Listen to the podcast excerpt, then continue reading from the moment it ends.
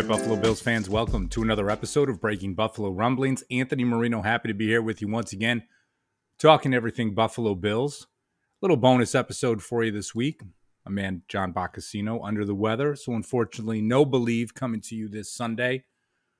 But I got you covered, talking a little bit more Buffalo Bills. I think you guys know me well enough. Usually try to be a bit optimistic when it comes to things. Of course, the Bills 14 point favorite against the Pittsburgh Steelers on Sunday. But I would be lying to you if I would say that this uh, this injury report has me a, a, little bit concerned about where things are with the team. And when you know a 14 point favorite is one thing, but as we go through this, I think you'll get an idea of where I'm coming from. Uh, obviously, you guys already know Breaking Buffalo Rumblings is brought to you by our friends at homage.com seriously the softest Buffalo Bills t-shirts in the game. I know I say it each and every week, um, but I truly, truly do mean it. More information in the show notes that you can uh, that you can check out there. So let's talk a little bit about this injury report. The first two guys on the list ruled out, and the fact that they have not been put on injured reserve yet, at least for one, has me scratching my head. Christian Benford with his hand ruled out not practicing, the hand injury that he has suffered. Uh, no surprise that that comes with that. Again, feeling optimistic that it is not a long term type of injury because he has not been placed on injured reserve. Jamison Crowder with the broken ankle, uh, being a, a, obviously a DNP in practice this week, being ruled out. That's the one I'm surprised has not been placed on injured reserve yet. By all accounts, that type of an injury is not something that he would be able to bounce back for maybe in time for the playoffs, but that's kind of getting ahead of ourselves here.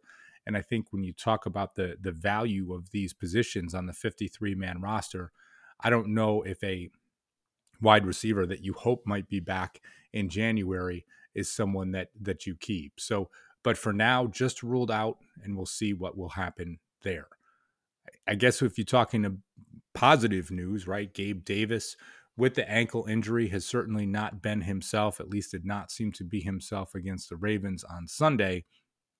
He has been a full participant in practice the last three year, last three days. Um, his no game status designation. So with this, it looks like Gabe Davis is good to go. Stefon Diggs, a DNP for a vet rest, nothing to see there. Um, Tremaine Edmunds with a hamstring injury did not practice at all this week questionable status for the game. I guess some reason maybe to be positive if he is uh, he has not been ruled out and there is not a doubtful status there. Maybe even by the time you hear this podcast, uh, a, a decision will have been made. But when you talk about that linebacker corps, you talk about some of the injuries on this defense. You, you know that gives me a reason to pause. And I know Tremaine Edmunds has been, you know, a hot topic of conversation amongst many fans.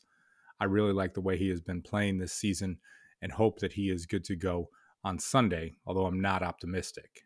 Uh, DaQuan Jones got a vet rest day earlier in the week, nothing there. Uh, Dawson Knox ruled out with the foot and hamstring injury, did not practice all week, has been ruled out. Quintin Morris will likely get the start. We'll likely see Tommy Sweeney active in this one as well. Um, of course, the Bills are a better team when Dawson Knox is on the field. Can't help but think to last year's Jacksonville game when he was out with the hand injury and the Buffalo Bills offense just completely sputtered there. So Quintin Morris, that next man up. Hate to see Dawson Knox missing time, but hopefully the week off does him well and he can return next week.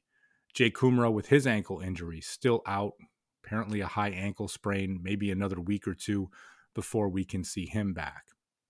Cam Lewis was a full participant all week, although showing up on the injury report with a forearm and knee. Um, Isaiah McKenzie, maybe a reason to be optimistic. Uh, again, the concussion protocol earlier this week, he did not practice on Wednesday, was a limited participant on Thursday and Friday. And in Friday's practice, it appears that he was not wearing the red non contact jersey. So maybe a reason to be somewhat optimistic there. Von Miller getting a vet rest day on Friday, nothing to see there. Mitch Morse, a full participant on both Thursday and Friday, no game designation, so looking good. Um, Justin Murray, the new offensive lineman, he had been limited with a foot injury. He was actually a full participant on Friday, so maybe the ability to provide some more depth as needed. Two guys that I kind of take a look at at least as it comes to this. Um, Ed Oliver and Jordan Phillips, both limited in practice all week. Uh, I thought we would have seen Ed Oliver back already. He was warming up on the field prior to the game in Baltimore last week. Maybe the weather conditions had something to do with it. Maybe he just wasn't feeling right. Still limited in practice this week. Um, obviously, you want to see him back on the field. That would make me feel a bit better as it relates to the defense. Of course, the same with Jordan Phillips. Some of the video footage that we saw from the great beat reporters this week gave some sense of optimism. Uh, to have those two guys back would certainly be a boost to the defense, or even if one of the two is back. Finally, the one that probably has me um, feeling, you know, the most pessimistic about things. Jordan Poyer did not practice all week with the rib injury, already ruled out. Uh, we saw the hit that he took late in the game on Sunday against Baltimore with that huge interception on the fourth and goal play. Um, but Poyer has not been able to practice this week and already been ruled out. Of course, Micah Hyde is out for the season. So you look at Jaquan Johnson and Damar Hamlin getting the start against the Steelers. Of course, as you look back to things and you match up against the Miami Dolphins a couple weeks back, it was that duo of Hamlin and Johnson that played admirably. But of course, you talk about that conversion on third and 22, the big piece where you're thinking to yourself, God, if Jordan Poyer is on the field, that does not happen. And of course, Poyer with the two interceptions against the Ravens, uh, that is a guy that you certainly will miss on Sunday. Now, the Bills going against a rookie quarterback in Kenny Pickett, 14 point favorite, which uh, still seems like a lot to me, right? I have a, a level of confidence in the Bills, but the Pittsburgh Steelers, you know, they're they're scrappy. They hang around. They've always got a good defense.